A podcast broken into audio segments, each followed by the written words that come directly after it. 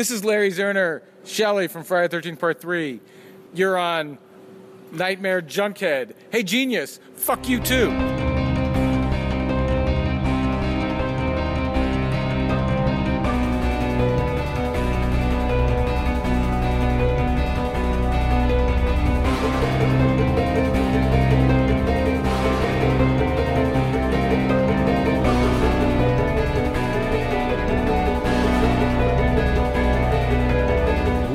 In and out of your consciousness like a bad dream you can't wake from, this is the Nightmare Junkhead Podcast, a horror podcast that has a newfound appreciation for copyright law.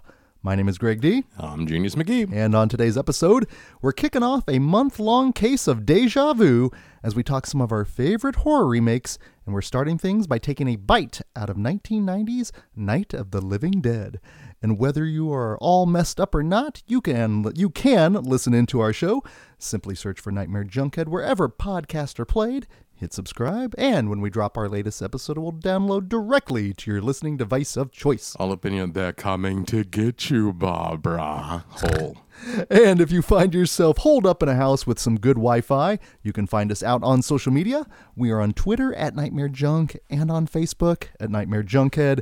And of course, it is on the Book of Face where we have an events tab, which again leads to. Shenanigans and cyber shenanigans. And as this episode is releasing on Friday, July 3rd, if you are, we have some in person shenanigans, which is great, and we have some virtual shenanigans.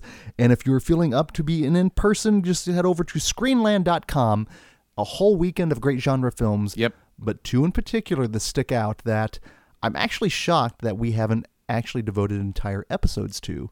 Plural. Y- m- multiple ultimately Right. uh, on friday uh, friday evening outdoors and let me just say this i did attend beetlejuice in the outdoor setting last weekend it was fantastic Hey, come here. I got something good for you. there was something good for us all we said it once we said it twice Third time's the charm. and social, everyone was socially distanced Mm-hmm. mask aplenty it was really good but Yeah, it's a very safe environment there. They It's- do really well keeping you feeling safe. I'm really impressed with what they've done over there. But what the, what's great though is uh, Friday night they're going to be an outdoor screening of Ghostbusters. Oh, who are you going to call? and then Saturday on the outdoors is uh, Steven Spielberg's Jaws. Yep, they should have Yeah. they should have closed the beaches. Uh, yeah, they they warned them. They warned them. Let's they uh, warned them. let's not be Mayor Vaughn, ladies and gentlemen. They if there's anything him. to walk away from from that, but you can also Unless also you got one of those cool ass suits. If you got those cool suits with the anchors, The anchors. Okay, go for it. Yeah. go for it. Be Mayor Vaughn. But if not, yeah, I would put don't. that up as wallpaper in my bathroom Right? if I could. Right? Sincerely, that stuff is so rad. Yep. Uh, but they are also screening indoors as well. So whether you want to see it out or in, just head to screenland.com. And of course, Screenland Online's for some virtual screenings. Mm-hmm. But ultimately, on Saturday, July 4th, Mm-hmm. and listen, I know not everyone out there likes fireworks. Um, I'm and I'm one of those people. I didn't enjoy them growing up. I, as a person with an animal that hates fireworks, I really dislike them now. See, I love fireworks. I fucking love fireworks. like, I don't like going out and lighting them myself, but I like the big displays and all that. It makes me feel like Bill the Butcher in the Gangs of New York when he's walking. The five boroughs make a fist, right? And like he's just walking. He's got the uh, Do you walk around your the neighborhood top, in a top hat? hat. You know I got a top hat, right? I'm like, I drink your milkshake. Wrong movie, but still. And so, like, no, but now that I have an animal too, I understand that the animals don't dig it. So, and like, there is a yeah. whole group of people that are that do not like anything that's going on the Fourth of July. Plus, there's a lot of fuckers that like to blow shit up like way late at night before and after the fourth. Oh, yeah, the- yourselves. the two weeks beforehand is really rough as it is anyway. Terrible. It's Like, okay, go ahead and light shit off at like eight in the night, right? But then stop it. Then don't do it at four in the morning. So if you feel like holding up on Saturday, July fourth, we do have indeed something for you. Another Shudder shout out double feature. Woo. where we screen two films streaming off of Shudder. But what is great is we include a customized pre-show, intro, Mm-hmm. trailer reels, and everything that can be part, and you, you just have to be part of the fi- uh, Screenland film family. But what two films are we going to be streaming, Genius? Ooh, we're going to be talking about the uh, Jen Wexler written and directed uh, throwback slasher called The Ranger. And we're to sit around a little bit and we're to listen to some lore of the campfire, telling of his horror, lost in the woods with the madman and the stars. We're going camping with some Madman Marz in Madman.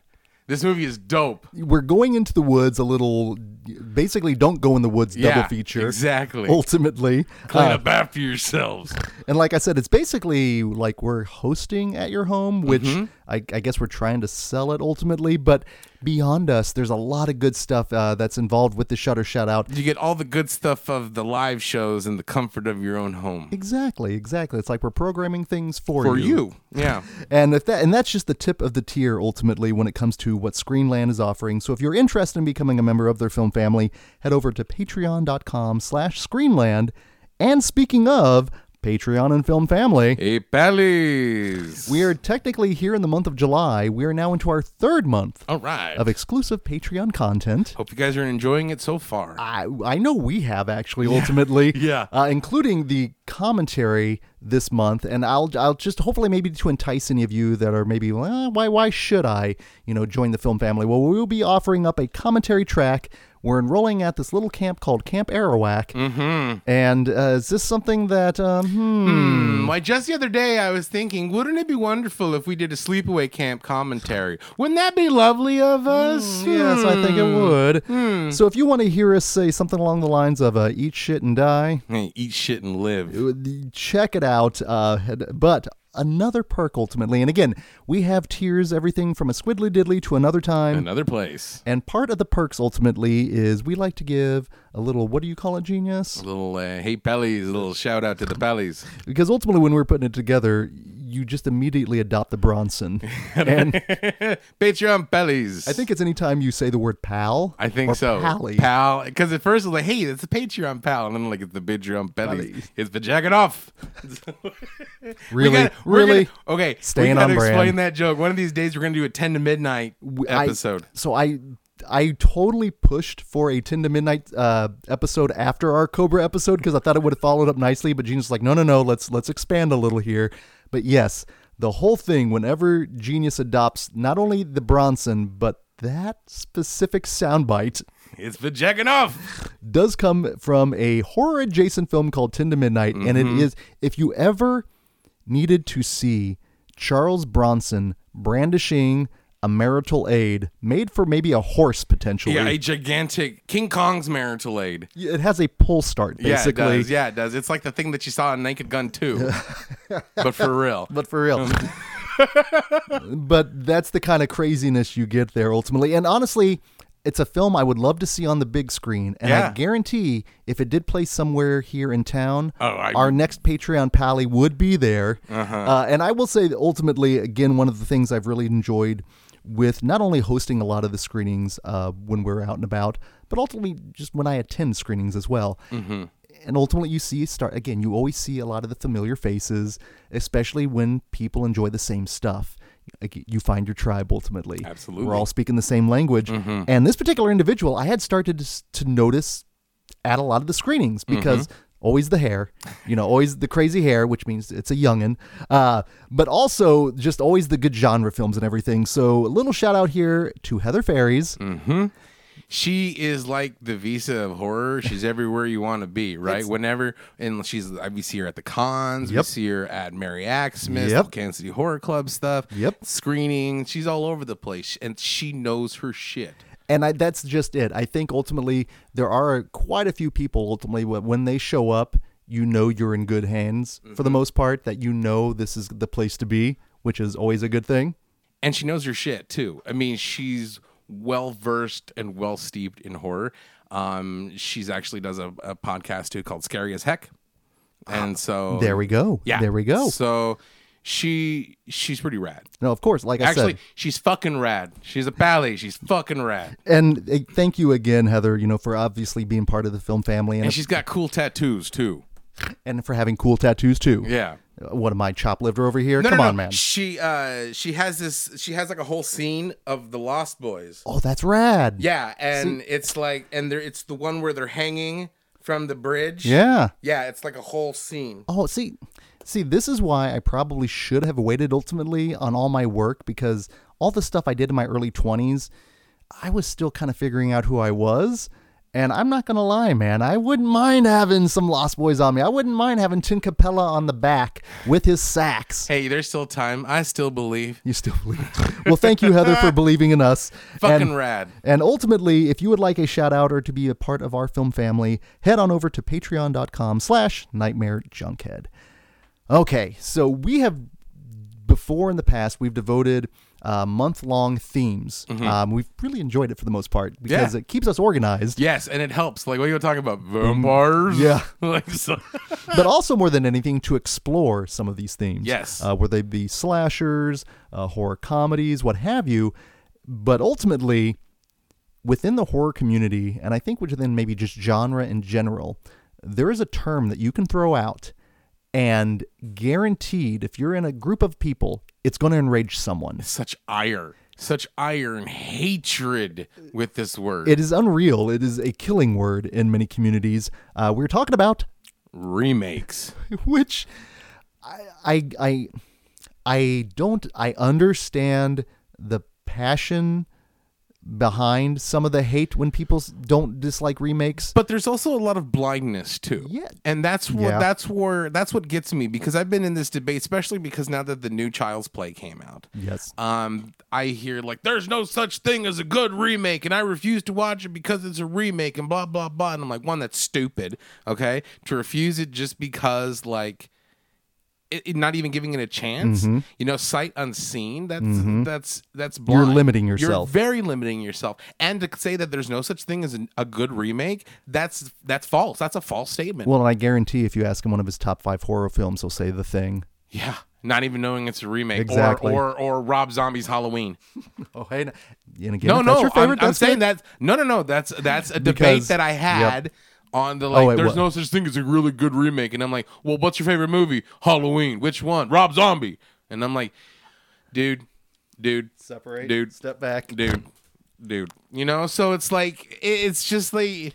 You're, you're it, like the people who refuse to watch movies because there's subtitles, unless Sure. you can't read. Again, same thing with this. Unless you can't read, there's no reason not to give a remake at least a fair chance. And I think ultimately my whole thing is it, it doesn't erase the original. No, it's still there, and it might be better. It might be People will come to the original potentially. They'll reverse engineer. yeah. So remakes, remakes are. It, it, it's not even a double edged sword with remakes because even if that remake sucks, there's still going to be there. Then that's cements the fact like How good these the original movies. Yeah, you can't touch these originals. You know. So like yeah, that I think see I remakes not necessary, but they're good to have. Yeah, and so ultimately what we're saying is we are fans Yeah. of remakes. All horror is good to have. Uh, there we go. Ultimately, Yeah. again, what does Stephen King say? Like the worst horror film he's seen. is the best uh, horror Yeah. film he's seen. Yeah. So yeah, absolutely. always something for everyone ultimately. So we are fans of it. I think it ultimately is something that does does need to happen ultimately because you can maybe a franchise can find new fans potentially and I'm explore a new audience. always willing to give it the benefit of the doubt. I'm always willing to give it a try. And let, and you know what? I'll go. I'll go on the record right now saying if someone remakes Midsommar, I'll go see it. I'll go see the remake of Hereditary because I want to see how the different it is. Can Can't we- get no worse. can can we then plan a and program a marathon of Wicker Man, Midsommar, and then the remake of Midsommar, Right? Yeah. There we go. and guarantee Genius will be frolicking insane. naked by the Just end of it. going insane. Hey, who's got more lemonade? And So again, we appreciate remakes, which is why we are devoting a month Uh-huh. to some of our favorite remakes. Mm-hmm. And again, we're talking our favorite ones here. So we're not necessarily going to we are technically exploring one yeah. that we haven't seen, Right. but I think everything else for the most part is something that we have seen multiple times and enjoyed. Yes. Correct. Excellent. Okay, good. Establish, establishing that initially here. But one thing that we are going to talk throughout the month of July here are three things when it comes to remakes. First, I would kind of almost like to establish, kind of go on mouth of March Madness here, a criteria ultimately of when is it when is the right time for a remake and i'm talking about years ultimately you know is uh, what kind of passage of time are we talking one year two year 10 years 20 years 30 years I want to kind of establish a good round number initially, and I have one in mind that I'm going to throw out to you to and defend ultimately. Mm-hmm. Okay. Unless you have something right on the top of your head, I have, well, just coming to thinking about it, I have one number throw it out to me. 15. Really? 15. I think 15 is a good year to wait. Get the fuck out of town, dude. Get the fuck out of town. Okay, I like he- that. Here's here's Wow. We did not rehearse this. No, that was- magic. um Okay, no. So I'm thinking 15 years because that gives it at least a whole generation. Mm-hmm. The times will change, the problems will change, everything will change in 15 years. Five years is not enough. 20 years might even be too long. Now, at 15 minimum, Mm, okay, because yes, something that's- 15 minimum, because depending on the subject matter, you might have to change every single thing from ground fucking up and to to make it relevant, to make it prescient, to make it or make the story yours. So 15 years, at least a good generation. I like that. And I also I also had 15 down. Now initially though mine built from the 10 years which we always talk about where a horror film really establishes its legacy. If people are still talking about it 10 years later, it's good. It's um but then I think then you add that extra 5 years on top of that. And then not only do you have something that is, you know, maybe people are still talking about, but like you said, it can be adapted to a new audience mm. potentially. Gives it time to breathe. Yes, and that's it. You do need that time because we've talked about it before, even on Into the Mouth of March Madness with the Let Me In Yeah. remake. An absolutely unnecessary remake. Uh, well, and Like like they're talking about Train to Busan, making a remake for Train to Busan. That's unnecessary. Why? Because you don't want to read. and that's you know? just it. It's in in well, and then so we've established then ideally, ideally we would like to see at least 15 years. Yes. For this to be a not necessarily a successful remake, but a remake that maybe needs to be done. Yeah, done. it's like okay, it's its shelf life is ready. There we go. There we go. The shelf life. Now, the second thing I want to have us talk about is ultimately is the remake different? Because if you go to something like Psycho, Yeah. which has a famous shot for shot remake, you know, th- is that is that a remake ultimately? What is t- what is different? It has to be a remake because it's not a reimagining. and that's the other thing ultimately as well as that whole concept of the remake versus a reimagining. But ultimately, I want to make sure that is there something different Yeah. in the remake? what is it bringing new to the table? Is it necessary? and that's that is ultimately it. Is it necessary? And then ultimately, why do you think this was remade? Mm-hmm. And let's face it, sometimes it's as simple as the almighty dollar. grab. Yeah, it could be a crash grab. Could be like, hey, there's a story here. But then that's just it as well. So that's what I also. So we're going to look at uh, the shelf life, years in between. Uh, how is it different? And again, why has it been remade ultimately? Now that being said, we had a number of films that we could have kicked off with, um, and I wanted to focus on this one ultimately because not only is it remaking one of the seminal horror films, Yeah. Like the horror film that kicked off the modern era It's for in a lot of people A movie that's in the National fucking Registry. a It's- film that is not only important to the horror film genre but to f- independent filmmaking Mm-hmm. as well Yeah. and just the importance of george a romero's night of the living dead Yeah. A literal masterpiece. Eh, uh, that plays probably even more prescient and relevant today ultimately Yeah. Uh Still came- has still the the, the It has- zombies still have bite. Yes, they, it's, it's not even the zombies ultimately. Yeah. But um, coming out in 1968, this is George A. Romero's. Like you said, it's a masterpiece, uh, but it is an independent film. It is a film that made its rounds on 35 through all you know throughout the country, and ultimately, not only did it usher in the modern zombie film, not called zombies in Night of the Living Dead, Ghouls. ghouls. Uh, do yourselves a favor, if anything, with um, the dead don't die. At least you see the trailer with Adam Driver saying ghouls. His delivery of ghouls, it's like a full body thing. It is incredible. uh, but this uh, this established so many things in the world of horror uh, Yeah. that I think a lot of people ultimately take for granted because without Night of the Living Dead, there's no Walking Dead. There's no Resident Evil. No, there's no Return of the Living Dead. There's no anything that anything remotely with the zombies. Mm. Without Return of the Living Dead, the zombies would still be like slaved human, ma- mindless. Think White Zombie. yeah, voodoo zombies. We we wouldn't have anything remotely near. We wouldn't have the debate like is 28 days later zombies or not or virus. Virus, by the way. but we wouldn't have that kind of like discourse without this movie. Yeah, Romero really created that discourse. Yeah. And it's like you said, it's stuff that we still talk about today. Uh, something that is at this point going to be going on damn near 50 some odd years. Yeah, That's, that's incredible. crazy. That is beyond crazy. That it is that. And again, I had a chance probably within the last year to host a screening when Criterion released the 4K edition. Ooh, You could hear still people gasp at the end when the Yeah. ending occurs. yeah. Like said. Spoilers. yeah, well, yeah, well, yeah, It's all a- movies end. I'm not saying what happens, but you could. I mean, people were still affected, and so many people are still coming to the film, and I think ultimately because partially it's a black and white film, and I know for some audiences out there, and, and I'm not focusing on an, on a young audience. I'm actually blaming some of the older folk out there. They just it's something that doesn't interest them, or Our- they think it's going to be our boring. generation. Oh, Like it took me a while to get to it because I did feel growing up that it was an old movie. Yeah. Which, again, I put the mirror right back on me when I hear youngers saying, kids saying, well, 80s films are older movies. I'm like, no, yeah, they are. Well, yeah, they are. I would be hard pressed to find somebody our age who was willing to sit down and watch like the original Dracula. You know what I'm saying? So Well, like, well, you have to be. I Gary think, Oldman. No, not Gary Oldman. Get out of here. well, you have to be, I think, a little bit younger because, though, for the most part, a lot of those films are, especially the Universal films, I think, are more gate level, gateway Right. for the most part. But Night of the Living Dead, No, Night of the Living Dead is still proper horror. it's hardcore horror. It's still proper horror. you you feel the weight of the trowel. It's um, but ultimately not only important for independent filmmaking and horror, and something I know to this day, I should say to his to his last day. Ultimately, uh, Romero always said he casted Duane Jones based on his acting ability, and that was it. And whether that is true or not, this film has so much to say about race in America Oh yeah.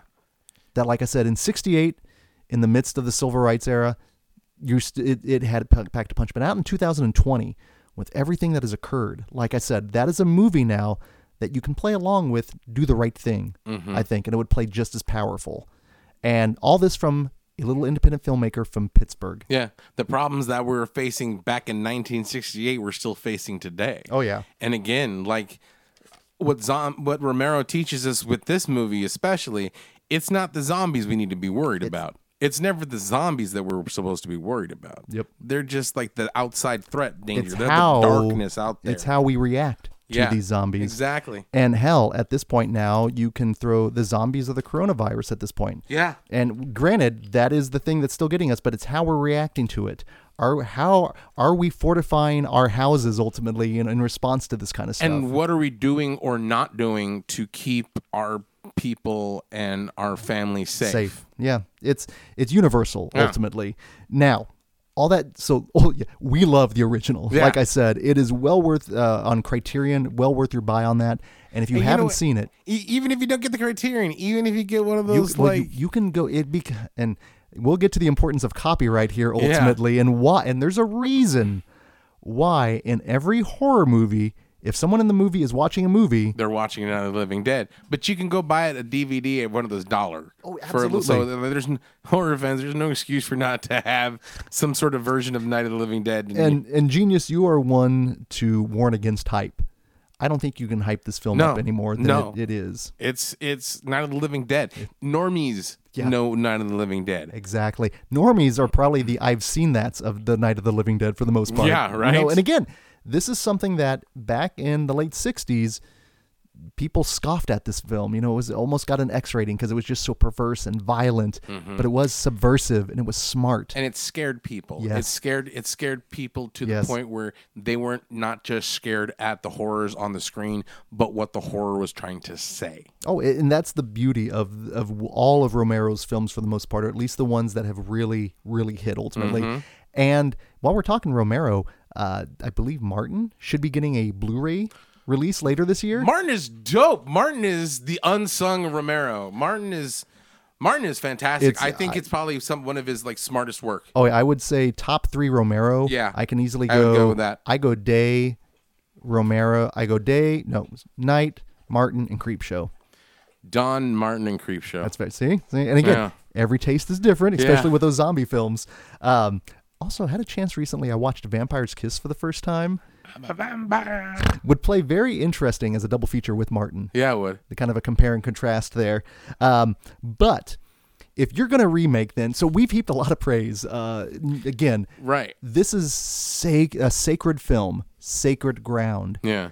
So, how do you remake Night of the Living Dead? The only way that they did, and the only way that they should, was with Romero's blessing and Yes. Romero right there, and Romero's original screenplay. Yes, and That's the only way to do that. And it had to have been someone that Romero trusted to give that vision. And that's why I think Tom Savini was the perfect choice. and this is tech, this is his directorial directorial debut. Mm-hmm. Now, do you know the interesting trivia on him and his relation with the original Night of the Living Dead? yeah, he was going to be the special effects on it, but then by then he was off to Vietnam.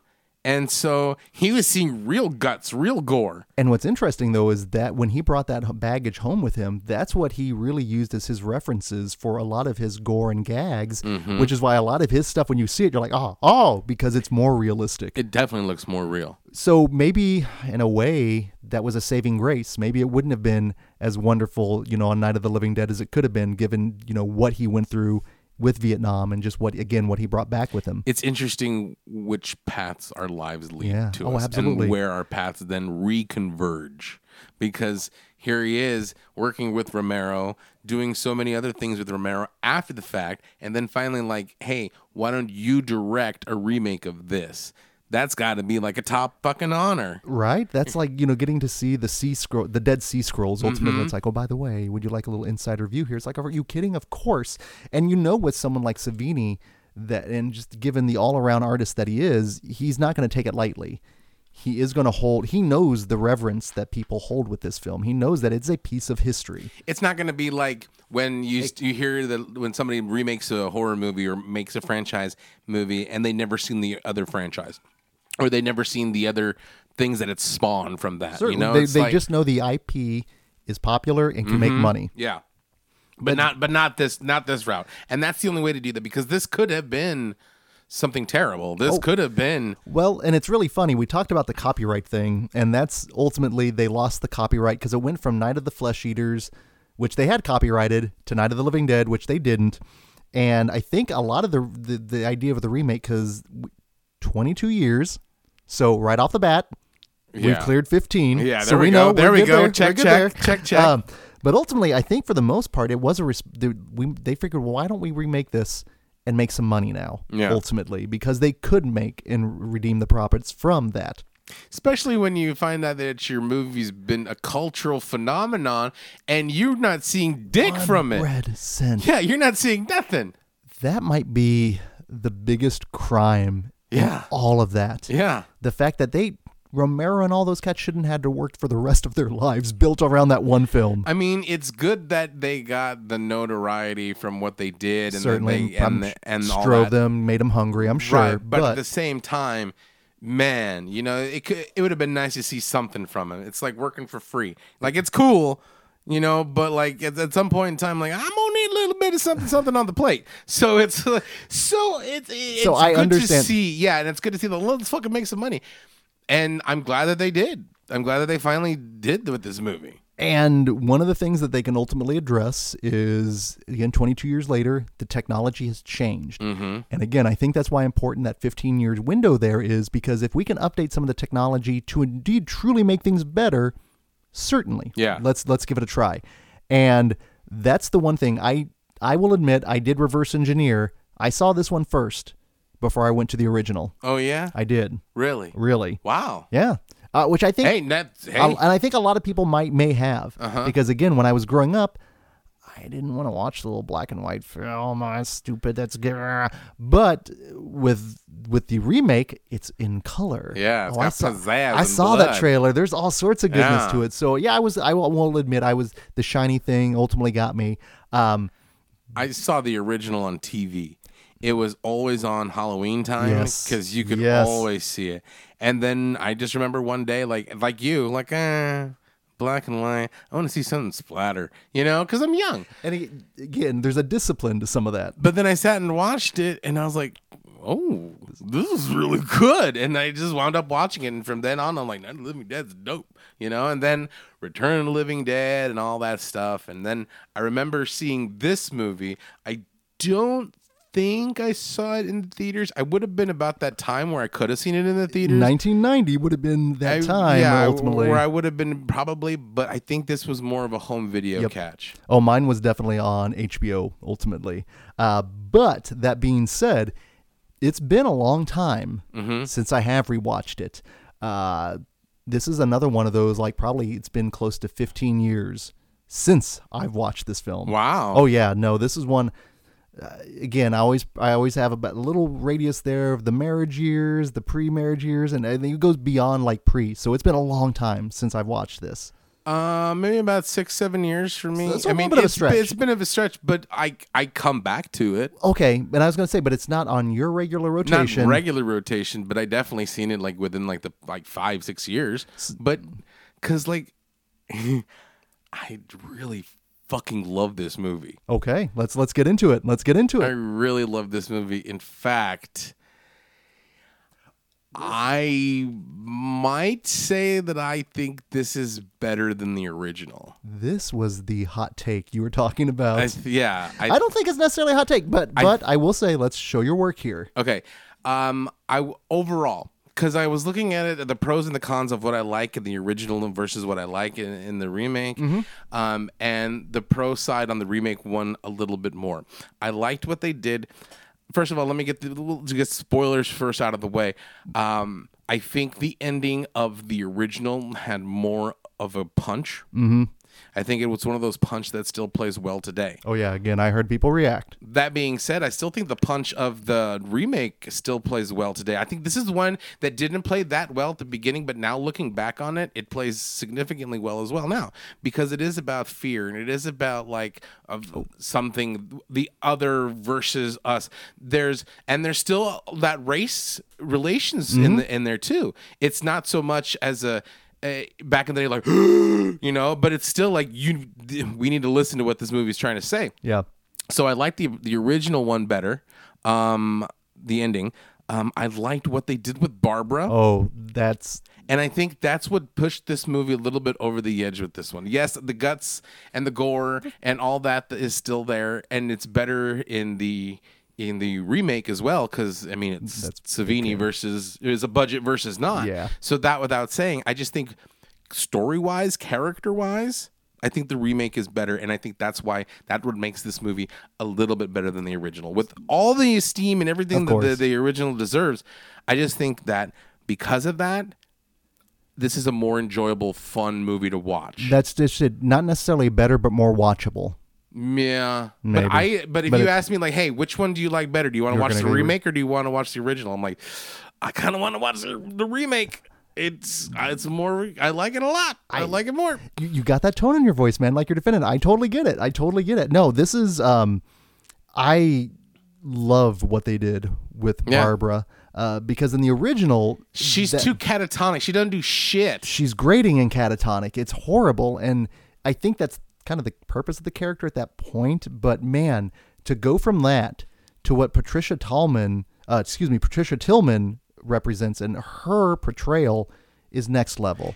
This is a per- performance not enough people talk about. it. I don't No, think in no. the horror world. We watch her go from it's like Linda Hamilton. Yeah. She goes straight from uh like demure and like sweet, school marmish, if you will. And the next thing you know, she's blowing zombies away willy nilly and having a fucking ball doing it. And so it's in the original it was Ben's story. Yep, In the remake, it's Ben and Barbara's story. B and B baby. Yeah, everybody dance now, and they're doing the thriller dance. But um, no, I like that aspect from her. Like that was one of my main beasts. Even watching like back in the day, I was yelling at the screen like, "Do something, Barbara! Do something! Do something!" You know. And in this one, she becomes pro- proactive. She's she's the goddamn voice of reason. Yes. If they would have listened to her From the get from the get, She- they would have been. sur- They would have survived. she's totally the, uh, the the the the audience surrogate because she's the one that says they're walking so slow we could go walk around by them. them. And she like, goes, "Why don't we go now?" And there's only three or four of them, and like that's oh, fucking brilliant. "Ca- can't have a movie without that, but No, but- I and, and, well, let's go. or no, you could because then you do a Walking Dead esque thing, Yeah. or you take them out of the house. But also, this also brings into light now that it was still back then, but also a lot of toxic masculinity in this movie. Oh, yeah. with Cooper and the fact that nobody is listening to Barbara, even though Barbara's the one that's like. Uh, and they're constantly saying "calm down," and she while while she's unloading on a zombie to make a point. yeah. And like, listen, no, I, Oh, I you am. think this is you think this is a hoax? Pop. Yeah. You think this is just a game? Pop. you all are acting like kids. I'm the one holding my shit together. right. Ultimately, While you guys are fighting Yes. each other, we got bigger fish to fry, and I think that's what makes this movie just as prescient, not necessarily as with racial relations in the original. But with the way things are going today, Mm-hmm. if we just stop fucking acting like babies and fighting each other and realize that there's bigger worries out there that we need to take care of, Yep. then half of us wouldn't be down in the basement getting chopped up by our kids, and the other half wouldn't be getting shot up by rednecks. So it's like, what are we go? What are we doing here? What are we doing here? And so it's like. People aren't listening to the Barbaras. People aren't saying, "Look, if we just move around, we can get walking right past them." But no, we want to fight. That's stupid. And so that's why I think this movie is a bit more prescient now. Barbara realized that you can socially distance so much easier when they when the virus is few. It's all about Right. acting. When, yeah, no, man. Now this viewing just became totally different. Now, I was because I was watching this and I was like, God damn! Because I was watching this like yesterday. Yeah, oh, yeah. And with all the shit going on, I, you can't help but like Well- draw parallels with it. and that's the best thing, and that's the best compliment I can give a horror film when it can actually reflect the times when you were watching it, not when it was made. Thirty years ago, thirty years ago, and like Was this on our honorable mention for 1990? absolutely, Okay, it was. thank Christ. Now I'm- absolutely, it was because I championed this movie. I love this remake. I was gonna say I'm surprised it didn't compete in the Into the Mouth of March Madness tournament. well, but you know what? When we were doing the March Madness, it would have not played the same. No, that's very true. It would That's have not true. played the same because we did it in January, Oh, and it was a different world back then. Truly another time. Another place. It's kind of crazy. Uh, But, yeah, no, this movie is, is fantastic. uh, Patricia Tillman also I was familiar with with her role in another Romero film that I know you I gotta see it. But if you haven't seen Knightriders, it is it is a it's a weird movie. Like first and foremost, but Does Ed Harris dance? Don't let go. he does a little medieval jig there. It was kind of great. They're playing on lutes. Don't let go. Boom, boom, boom. Do, do, do. Uh, but it all it would strangely enough it's one of those movies that is more akin to your film family Mm-hmm. and the struggles of staying independent versus going corporate uh, some great stuff in there also savini wearing this crazy get up with this codpiece it's again if you just do savini Knightriders it's you guarantee you're going to see this shot but it's young like virile savini as well with a mustache of course Good, because young virile Savini and Martin without a mustache was freaky as fuck. that was the scariest thing in the yeah, movie it was. Yeah, it was. It was terrifying. But uh, Patricia Tillman also in Knightriders as well. she did an amazing job. she actually does a lot of stunt work, which you can see ultimately. Oh, yeah. Like, and that's the physicality she brings to the role as well. Yeah. I think is phenomenal. So I, I think she is kind of the the nadir of the film. But and she's the best shot in the fucking movie. she uh, was it Andrea in the comics? I believe that was the the Dead Eye. Yeah. In Walking Dead back in the day, maybe a little inspiration from that. Maybe. But the the as as you have a Barbara, we also have a Ben, and damn, if they you know and That's perfect casting. And Tony Todd at that point has and what I love with Tony Todd is yes he's the Candyman. Yeah. Yes, he is beloved in the horror genre, But, but, he's a goddamn good actor. the, he shows up in Platoon in Mm-hmm. That's a film. '86, which is a film. Yeah, Academy Award winning platoon. and he's great in it. Mm-hmm. Uh, he shows up in The Rock.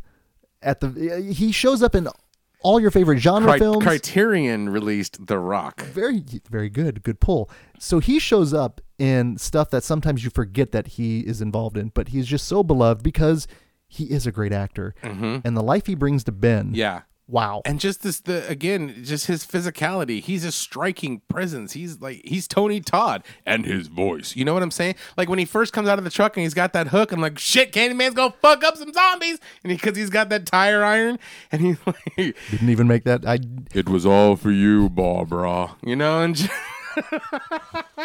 but no, here's the thing.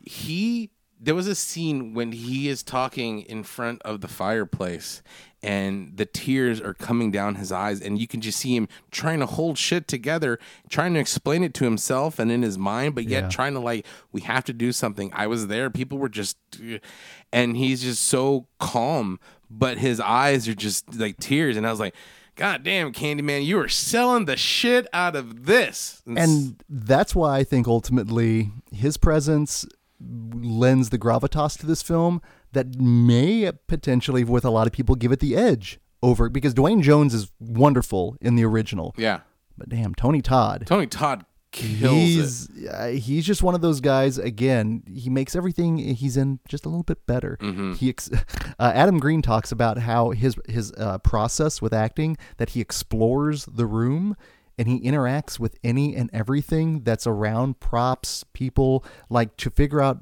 what what good ways to make the character better. And when you look at Ben, and again, think of the baggage that comes along with that character and what that character again means in horror and U.S relation i mean just the um, you history so there's a lot of baggage that comes with that and again some can argue his ben might be a little better mm-hmm. yeah. so it's It's uh, well, because his story, I was just sitting at the diner, minding my own business, and then, and then and every story about how the zombie apocalypse that initial start has always fascinated me before Yeah. everything is Yeah. overrun the nas- the early hours just when wa- just hanging out doing nothing, and then next thing you know, nom nom nom. Like what the fuck? Why is everybody running? If I see a whole bunch of people running towards me, I'm just gonna be like, okay, and I'm not gonna be like, what's Well, like going I mean, for example, what if right now, all of a sudden, a zombie we heard outside, even though within these stone walls it would be tough, and the squiddly diddly over there, mm-hmm. if right. we heard someone screaming like they were being attacked or this or that, and again the randomness and that initial spark, how would we react? I would I would look first, okay, just to see what I was dealing with because if it's slow zombies, that's going to affect my react my answer. That's if fair. It's fast zombies, then th- that's a whole different contingency plan. You know what I'm saying? So like it all depends. Or if it's not, if it's like aliens or whatever, Right. whatever's being attacked, it all depends on what I'm dealing with. you know. That's a good assessment. I like that. So you got to stay calm first before you figure out what the problem is. But again, and it- but again, not everyone is equipped with that. No, not everybody. contingency Not everybody watches horror. You know. which is why again the the, the, the breakout happens ultimately. Um, now a to- uh, across from Tony Todd as playing Cooper, who You can't have a good hero without a nasty villain. I was cursing him the whole entire movie. I distinctly remember a visceral reaction to his character the very first few times I, I watched this film that has always stayed with me. Like, Fuck you, dude. Fuck you, dude. It's Tom Towles in the role, and uh, it's So really slimy. well. And he's only then a few years off of his uh, performance as Otis Yeah. in Henry's Portrait of a Serial Killer, which I finally got around to seeing last year. That's a mean, ugly movie, isn't it? Well, and I knew that, and that's the reason I had stayed away. There was a classic I've seen that for me because I knew every little bits and pieces. I knew of the notorious the beheading scene. I knew the the camcorder scene. But again, getting and s- sitting through that one is tough, and it's And really, now he's Mary Poppins, y'all. Uh, yeah, the, the rook. Yeah, it was so bizarre to see that that transformation ultimately. Uh, but it was funny. I was listening to the commentary track, and at the time Savini was recording it, had still not seen Henry Portrait of a Serial Killer, but he had been recommended Tom Towles through you know. So, but yeah, his perfor- performance as Cooper is just evil. Uh, he just Do you think there's also another meaning because when we see Cooper, he's in a tuxedo and his haves and the have nots. Yeah, to look. That's another, and like, cause they were stuck in a farmhouse, but he's like, no, I'm. He's just somebody that just came in and like, this is mine now, and then close off from everybody. I'm a wealthy white man. yeah, My opinion matters. the most. Yep. I'm sorry, we're the problem. It's just one of those things. No, but at the same time, you can't help but like notice Oh, no, these kind of things. It's it's once again, it's the the the signs of the times, and uh, unfortunately, no, no matter when horror is made, whatever we watch, we bring our own horror perspective into it. You know, we we probably have some listeners right now pissed off the fuck at us. You guys are full of shit. You don't know what you're talking about. Which is true. Which is 100% true and valid. I mean, but, you know, at the same time, Our opinions are ours. exactly. And but I uh, think it's but you can't help but see no, shit like that. Of course not. You know, because we're trying to deal with the stuff that is going on in society right now. And a lot of the ways that we will do that is working it out through a movie like Night of the Living Dead, where we can see all that stuff happening and we can work with it and we can try to work through it. And I think that's what makes this movie fantastic because this is a scary movie, not because of the monsters. I mean, yes, Well, there- there's yeah. some good jump, And there's some good there's some zombies in here. Great zombies, and there's some great gore. And I want to go into some We'll of this gore. those. But I think this is a scary movie because it makes you stop and think. It makes you like. These are some of the horrors of society. How would we deal? Look what happens. Like I think he said, it didn't take as long for us to turn on each other. Doesn't take long for the world to part. Doesn't take long for the world to fall apart, does it? I wrote it down. Yeah, Because I was like, damn, right. damn. And then he says, and then another one line I liked, he's like, you got to fight. You got to fight what you're thinking. You have to fight what you're feeling. And you just have to fight. You just have to fight. And it's just like, golly.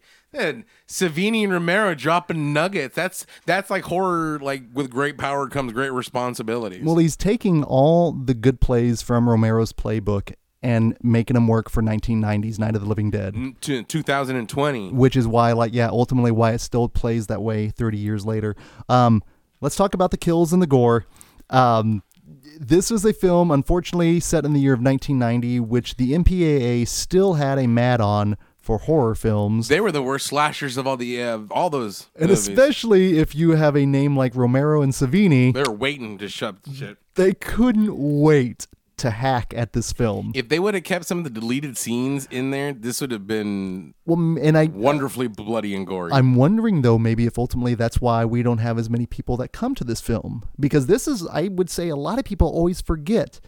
You talk about the great remakes. You throw out Night of the Living Dead, they go, oh, oh either going to go, oh yeah, or they they remade that. they remade that. It's like, man, So maybe if we had some of the extra gore included, um, John Vulich was the uh, effects supervisor at that time who had worked under Savini, and there are great squibs squibs. There's a lot of great squibs. A lot of great squibs. And one of the highlights, ultimately, and one of my favorite exchanges in the entire film, is when that really skinny zombie comes in and uh, Barbara just starts unloading on him.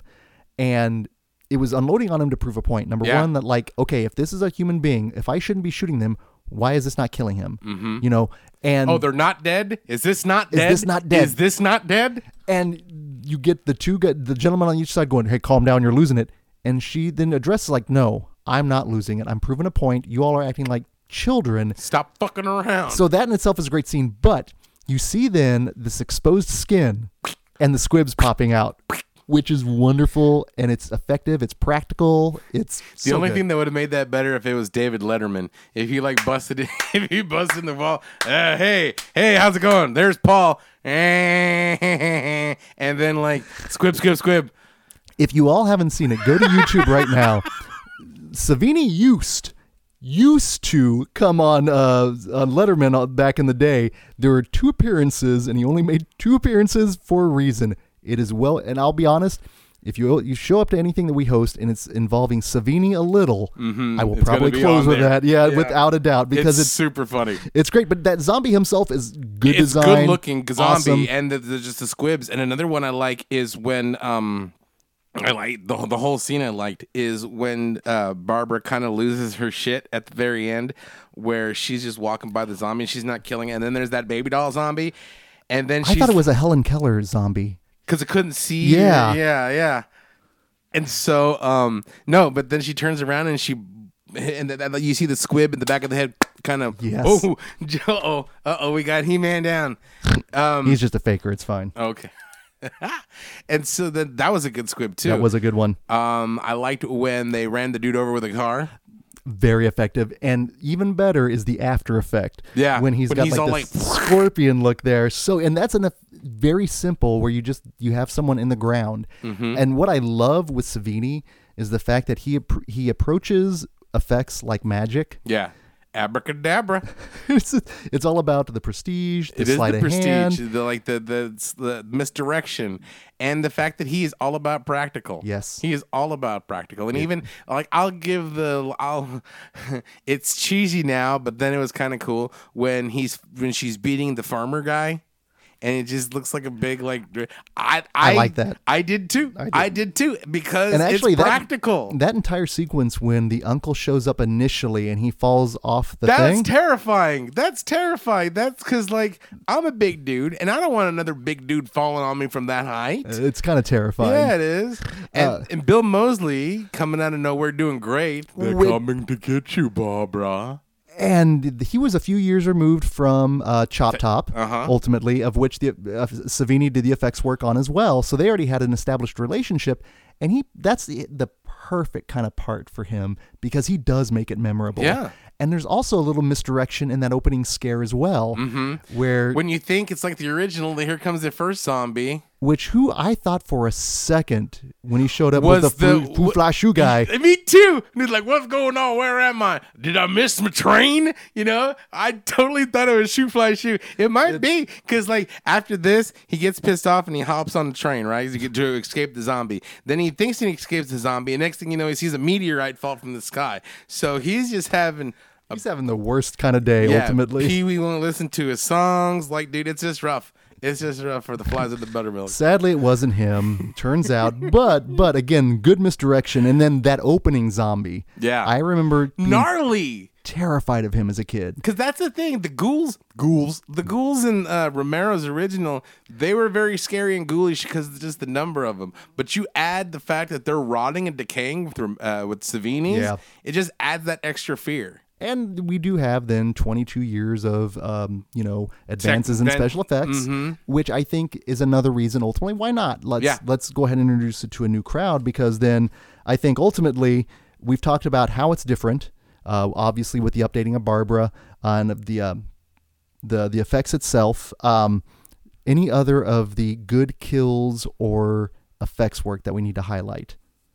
Uh, they were all the zombies were great. Yeah, I I mean, thought- like even even the background zombies, and it's just you see somebody with like a little bit of paint and smeared on them, and like "Ugh," it still worked. they were still terrifying. I did really enjoy the zombie that comes up and rips his clothes off, and then it reveals that he's like all autopsies autopsy. and shit. I'm like, that's crazy. And then I also thought that okay, this does bring him a little bit more prescience because Savini was like. uh Romero was talking about how this was like the horrors of Vietnam War. Mm-hmm. Well, Savini was like, this is the horrors of like drug overdose and drug use and the AIDS crisis and viruses and shit like that. Because you saw the one zombie walking and he's all OD'd Mm-hmm. and he's he'll yeah. So there we go. There's another little bit of like more like another shit. layer. Yeah, because there wasn't like heroin overdoses and shit like that back in '60. I mean, there was, but I mean, there wasn't not rampant like it was. Right. So No, yeah, it's it's it's bizarre how that works. Um, one of my favorite sequences that you have to have in a zombie film is the fortification sequence. smart. One way or the other. Take the goddamn doors off. That's right. And Oh, go. Uh, no, no, no. You're Speaking of one thing I forgot, it pissed me off when what was his name? I wanted to call him Randy, Randy and Bobby Sue. Oh, yeah, yeah. Um. okay, so I was really with them for the whole for the whole time. In fact, there was a lovely scene when um he when Tony Todd is saying, "Okay, you can either stay up here or you can go down there," and he starts going down there, and Tom Tallis is like, "Eh," and then he goes, "Randy Sue, come on up," and he and then he just see Tom Tallis go. "Aw." But and I was with them all that because I'm they were like, that's a good idea. Yeah. That's smart. Get the truck. Yes, we need help. You're being proactive. But then what makes him think that he's gonna shoot the lock off the goddamn gasoline? And I'm like, come on, dude. I had you you I had your back all the way up into there. Then you do some stupid ass shit. Cause I don't know, you know, I don't have like a high tolerance for stupidity. And so it's like, come on, I, man. I totally get it, and that's one of the things. It made me laugh this time because I remembered it coming. I'm like, oh, I, he's going to be a crispy critter. yeah, he is. know. And sure enough, they pulled his ass out from the fire and started nomming nomming. How do you like yours? And you're like, mm, well done. Send send more rednecks. And then just like just start blowing up. But sure enough, they send more rednecks, man. And Oh. that's that's another thing. That's another part about this movie. The ending. Let's talk Yeah. about the ending because, like as we said before, the original has an ending, and we're going to spoil it here. So consider yourself warned. But when Ben is shot and killed at the end, like I said, that is just so heart wrenching, and it's so on the nose. yeah. You couldn't really recreate it. So I like what they did with this one. Me too. They did. They did, tech technically made it a different spin, where Ben succumbs to his his wounds ultimately and becomes mm-hmm. a zombie, pops out of the basement, and they allow then oh, he dies ultimately, of course, and it's Barbara that doesn't kill him, which I I like ultimately because then ultimately Cooper's comeuppance, Yeah. and that's But did you notice there was a small brief like maybe. Do you think there was recognition? recognition? See, that's what I'm thinking because Romero has always had smart zombies. Yeah. He's always had smart zombies. So like it would make sense if they're if especially if he's freshly dead Mm-hmm. and all the time that he spent with Barbara to be like, hey, and then pop, you know? So we don't again, there's that ambiguity ambiguity Ambiguity. ambiguity that you have Ambiguity. ambiguity. That's wor- Our powers wor- words combined. are hard. Words are hard, and kind of like how in the original there was that ambigu- Ambiguity. ambiguity whether they knew that he was alive and they were being racist or Right. they did it, you know. And so then that, that kind of takes it away, but it puts a spin on it. But then to see Cooper come down, and You came back for me. yup, pop, loved that. I loved that. that would to me was like ah that's the release i needed ultimately Mm-hmm. and then ultimately you talked about her escape and everything where she does literally just go walks around them but it leads to the ending which is very similar also to the original where she does find herself with all the the rowdy rednecks the survivalists out there that are having a good time Mm-hmm. ultimately and it does just show how nasty we are we've got the little zombie wrestling ring the fact that it turns into a goddamn carnival that there's funnel cake stands and there's food trucks and th- they are literally like a stage and a microphone away from having like a concert like an outdoor oh yeah festival kid rock would have loved it right guaranteed and then there and see that's the thing that's the thing that's kind of fucked up it's like and I know that when shit goes down, if we really have zombies, we're gonna have to separate them from us for Right, our own right, survival. right. But at the same time, these were people, you know. Well, I as mean, she like, says. They are us and we're them. Because what's the first thing? What is the first thing we do instead of like taking care of the rest of the problem? Like, because we know that this ain't all over the place and we know if there's a night, there's going to be a dawn. So what do we do instead of taking care of the problem? We're fucking around. We're playing like games like piñata with them and having like backyard wrestling with zombies instead of like, okay, we should probably l- mobilize and really take oh care yeah of this. oh yeah no it's the hubris of man. Yeah, and I'm just you know everything that we see here on out, like especially with these remakes, I'll be curious to see what 2020 has done to our viewings and our perceptions of it. Because, like you said, um, it's been a long, long, long, long time since I've watched this film, but I guarantee you, the viewing the last time I saw it was so different from this viewing that I just had, you know, the other day. And like we said, that's the power of cinema. Yeah. That's why we need the arts, why we need people to be able to continue to do this because it, it is cathartic, it is healing. Horror heals. Horror has always been healing. The community itself, which, and again, the horror community in and of itself can definitely do a lot better. Again, Yeah. ultimately, but yeah. but um, biggest surprise of the viewing this last time Mm-hmm. was one of the producers. Yes, yes. I heard it down there like, eh, let's make a zombie movie. It's gonna be great. Let's throw a movie. So this movie's kind of Cannon. It is kind of Cannon. Menahem Golan was one of the producers on this film, which I was like, holy shit! I I did not know that. It was a pleasant surprise. I, you know what? That's the only thing that would have made this movie any better is to see the dun dun dun dun and the Cannon logo pop up. that would have been good. That would have been great. That would have been we, we, wonderful. would, we, we wouldn't have waited years to talk about.